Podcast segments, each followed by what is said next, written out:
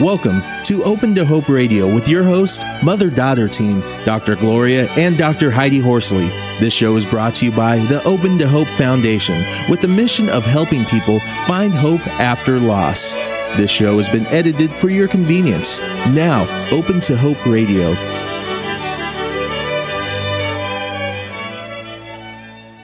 Welcome back to Healing the Grieving Heart. For those of you just joining us today, our topic is miscarriage and infant loss, and our second guest is Beth Seyda. Beth Seyda's life was transformed in 1997 with the death of her newborn son, Dylan. She is Executive Director of Compassionate Passages, researcher, author, and co-producer of the award-winning educational film, When a Child is Dying, and the accompanying Supportive Care Handbook. Welcome to the show, Beth. Thank you. Hi, Beth. It's great to have you on the show. During our last segment with Monica Novak, she mentioned SHARE, and I know we were talking a little bit just a moment ago with Beth about SHARE, and we wanted to have Kathy Lambert on, who is the executive director, for a moment to tell us about the organization. So, Kathy, are you there? No, we didn't put her on yet. Hopefully they'll put her on in a minute. So when they put her on, we will hear from Kathy Lambert. But Beth, you're an executive director also, as is Kathy. You're at Compassionate Passages, right? Right. Could you tell us a little bit about your story and how you got into doing that? Sure. In 1997, at that time, I had been married for 12 years and had about 6 years of fertility issues when we learned that we were pregnant, and we were totally thrilled that we finally became pregnant. And then at a 16-week routine ultrasound, learned that our baby had something called a congenital diaphragmatic hernia, and we were given a 50% survival rate. What this birth defect is, it happens about one every 5,000 babies. There's a hernia or hole in the diaphragm, kind of when everything's developing, and that allows organs to move up into the baby's chest, which then does not allow their lungs to grow and develop properly. And so you don't know until the baby's born if their lungs, if they have enough viable lung tissue that they will be able to breathe on their own. So that was incredibly devastating news. And it was very challenging getting thrown all the medical information at us, but I was actually very grateful that we had 5 months sort of to prepare and learn all of that and what might happen when Dylan was born. The other thing that was very helpful during this time, as soon as we got this prenatal diagnosis, a counselor was put in touch with us to help us through this time, which was really... Now, did you have to deal with people wanting you to terminate the pregnancy? That was an option given to us. Abortion was an option. There's also fetal in utero surgery that you can do for this particular birth defect. So we were kind of given the whole gamut and all the information, and actually my husband and I were very pleasantly surprised that we were not sort of forced into anything. Oh, good. That we were given the information and the options, and, we felt well-equipped to make a decision. And, for me, actually, my background is in research and statistics. I'm like, hey, 50% sounds like a good chance, and I did not even consider terminating the pregnancy, and just tried to remain very positive during the pregnancy and try to enjoy the pregnancy. We had been trying to get pregnant for so long. I was going to say, were there things that you didn't have to do bed rest or anything, did you? No. Okay. Really did not. I mean, I still played tennis. I did yoga. Now I'm still very physically active, which was very nice. And the other thing, actually, that this counselor that was put in touch with us, it was very helpful to help us sort of understand that we were going to have to sort of adjust our expectations about our pregnancy and potentially the outcome, is we had asked to be put in a family, in touch with a family who maybe had the same kind of experience or same kind of birth defect. And that happened with a local family, and that was just invaluable experience in terms of their daughter had lived from this congenital diaphragmatic hernia, but had been in the NICU for 3 months, and just learn from them, like, what would it be like once the baby was born. And we learned things that you couldn't learn from healthcare professionals, only a family that had been through it. So that was incredibly helpful to us. It was great that you were so proactive, that you had the, you know, presence of mind to ask for those kinds of things. Yeah, it was just, I think I tend to be that way, pretty proactive about things. And I was just, again, grateful that they were able to identify a family and that they were willing to talk to us. And then you had the baby. Yes, Dylan was born full term, and all the neonatal staff was there. He had to be intubated immediately and taken to the NICU. And we sort of lived for 2 weeks on a roller coaster, that emotional roller coaster, sort of up and down, and was he going to live or not? And we had a couple of scares during that. And how much did he weigh? How much did he weigh at birth? He was 7 pounds. I mean, he was he was a big, and that was very, you know, we found that very, I guess, helped with being very hopeful, is that he was, you know, full term, he was big, he was beautiful. So that, you know, he had that going for him. He had surgery to repair the diaphragmatic hernia, so they put the, sort of the organs back where they were supposed to be, and to see then if he would be able to breathe on his own. And unfortunately, at about 2 weeks of time, it became clear that it was, you know, the machines and the support that were keeping him alive. And so we made the decision to take him off of life support, and the only time we got to hold him is when he died peacefully in our arms, which is actually very beautiful. I mean, to be there, I was always so scared that we might have just, like, left the room for a minute. So to be able to sort of actually plan and prepare when he was going to die, and that we would be there and who would be there and what would be done, was actually very comforting. Now, have you had subsequently had any other children? Yes. After Dylan, about a year later, I had an early miscarriage, which was sort of this bittersweet thing. Because we had fertility issues, I was concerned that we might not be able to get pregnant again. So to be able to at least get pregnant, even though it was a miscarriage, that sort of gave us some hope. And then 3 years later, we had a healthy baby boy, Tyler, who is now 7 years old. Now, may I ask you how old you were, just for our audiences? I was 38 at the time when I gave birth to Dylan. Which isn't that terribly old.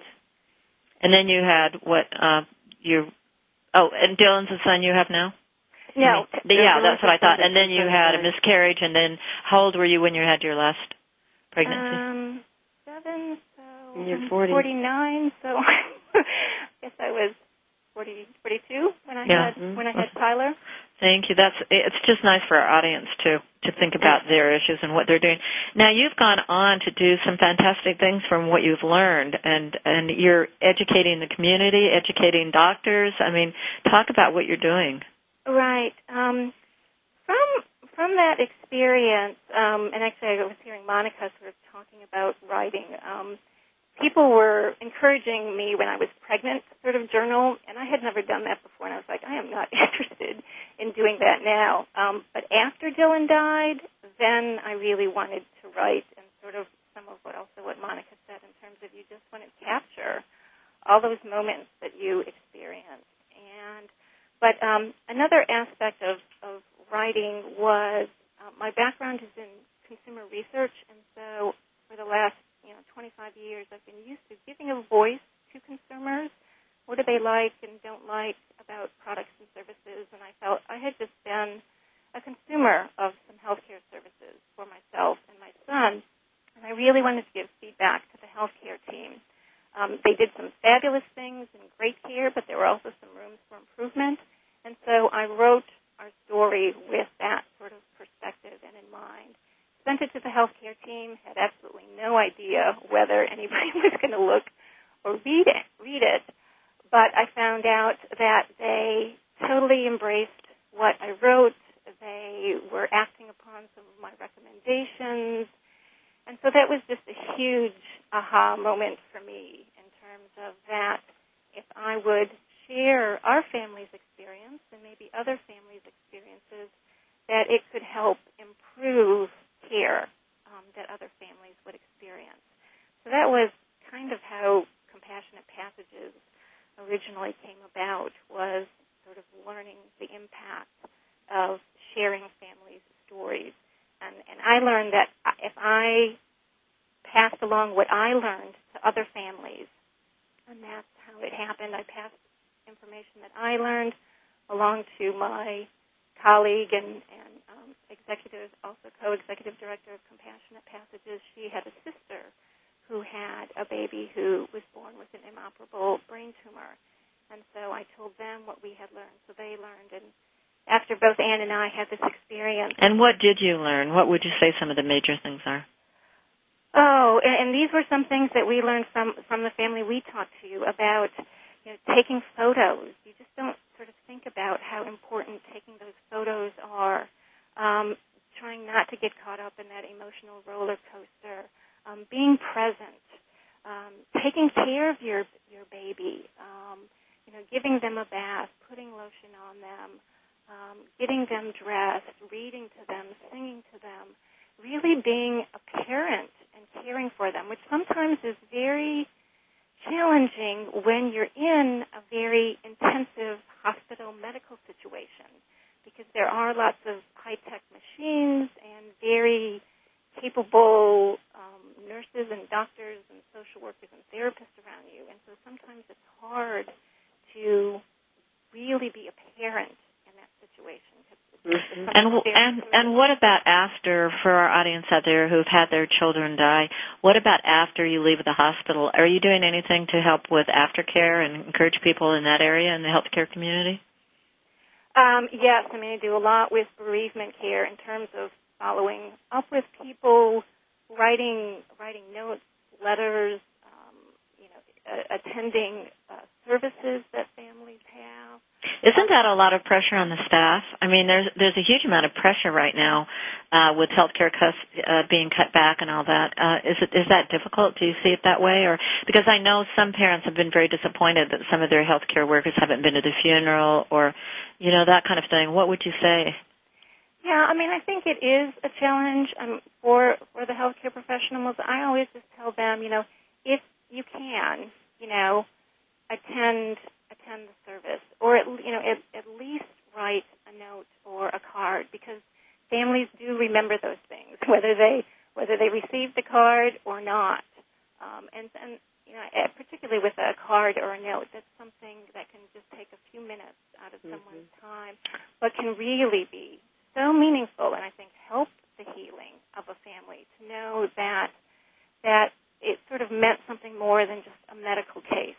Or a nurse or a doctor. And to know that their baby was surrounded by staff that really cared about them. Right, exactly. And we were fortunate to have, and part of the reason I know this is our surgeon that was on our team wrote us this incredibly moving letter after Dylan died. And I actually read it when I speak to medical students and healthcare professionals to say, like, you know, you can take off that professional hat, speak from your heart.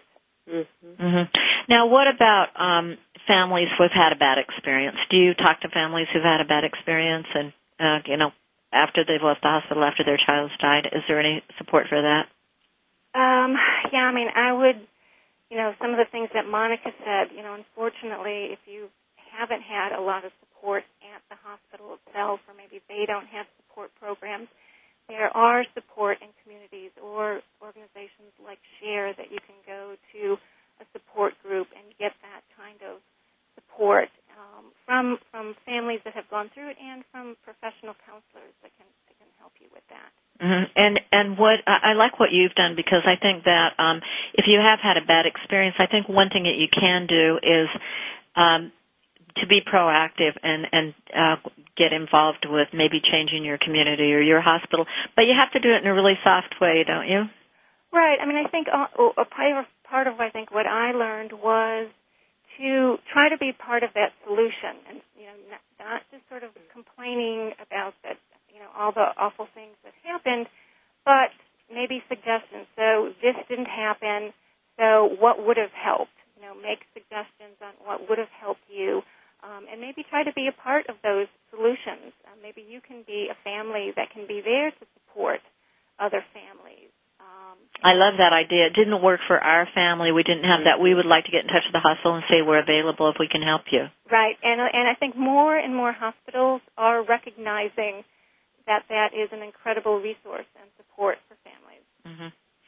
Well, Beth, we've got to talk about all the awards you've gotten and all the things you've done, and you've done this award-winning educational film, When a Child is Dying, and it's accompanied by a Supportive Care Handbook. Can you talk about that a little bit?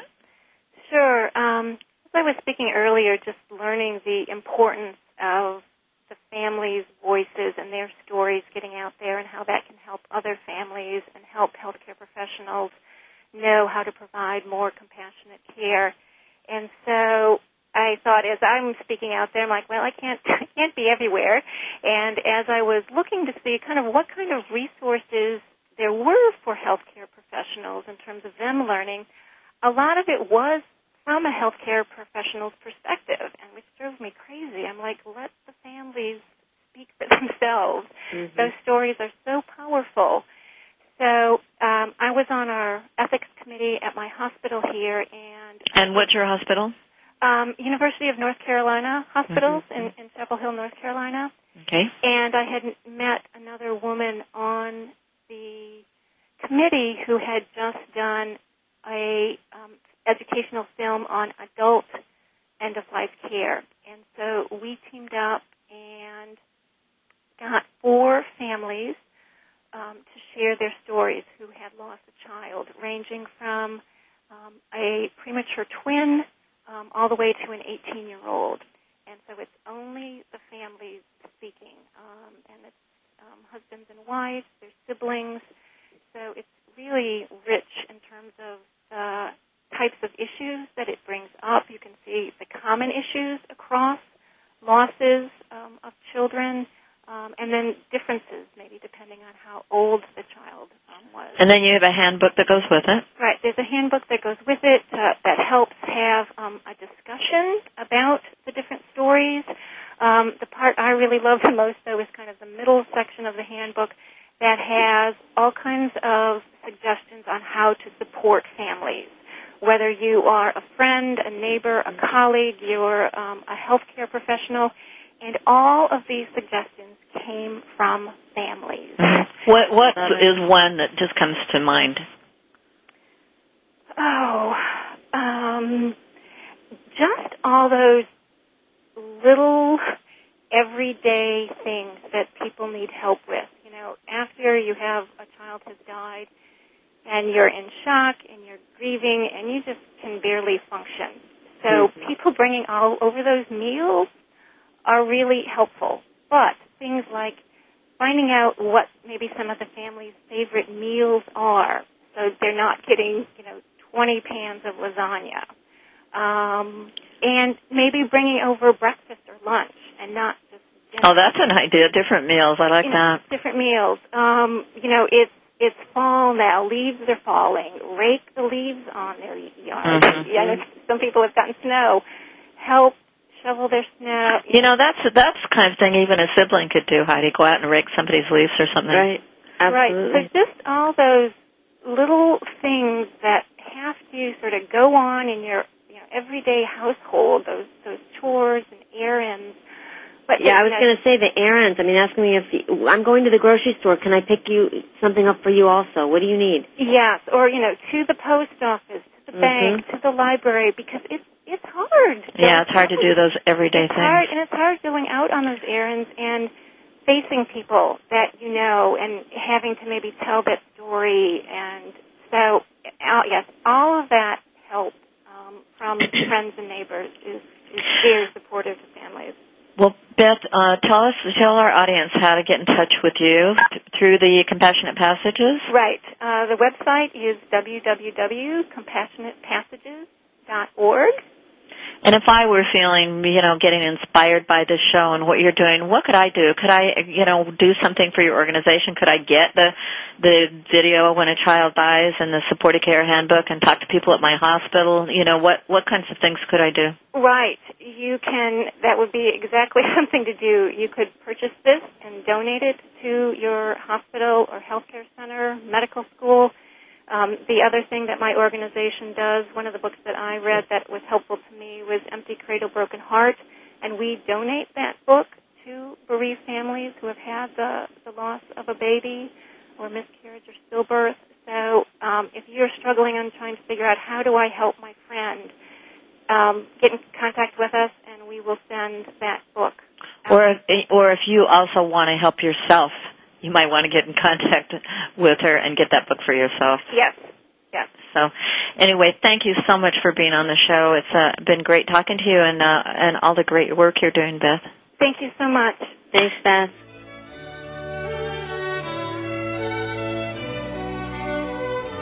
You have been listening to Open to Hope Radio. You can sign up for our newsletter, Facebook, and Twitter on our homepage at opentohope.com.